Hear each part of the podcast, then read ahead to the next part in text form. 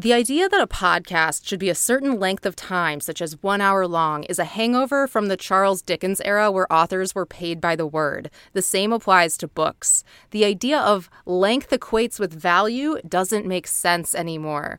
In ways it never did. For example, you probably wouldn't pay $20 for a 10 page book, but you might pay $20 for a 200 page book, especially a hardcover. Why? In reality, the greater value is in brevity and concise ideas that give you more in less time. It's harder to say the same thing in fewer words. Trust me, I try on this briefing every day. If you can cram more insights per minute into your podcast, who cares how long it is?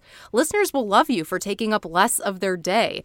So break the rules. There are no rules. Experiment with length. It's okay to make shorter content and essentially charge the same amount for it.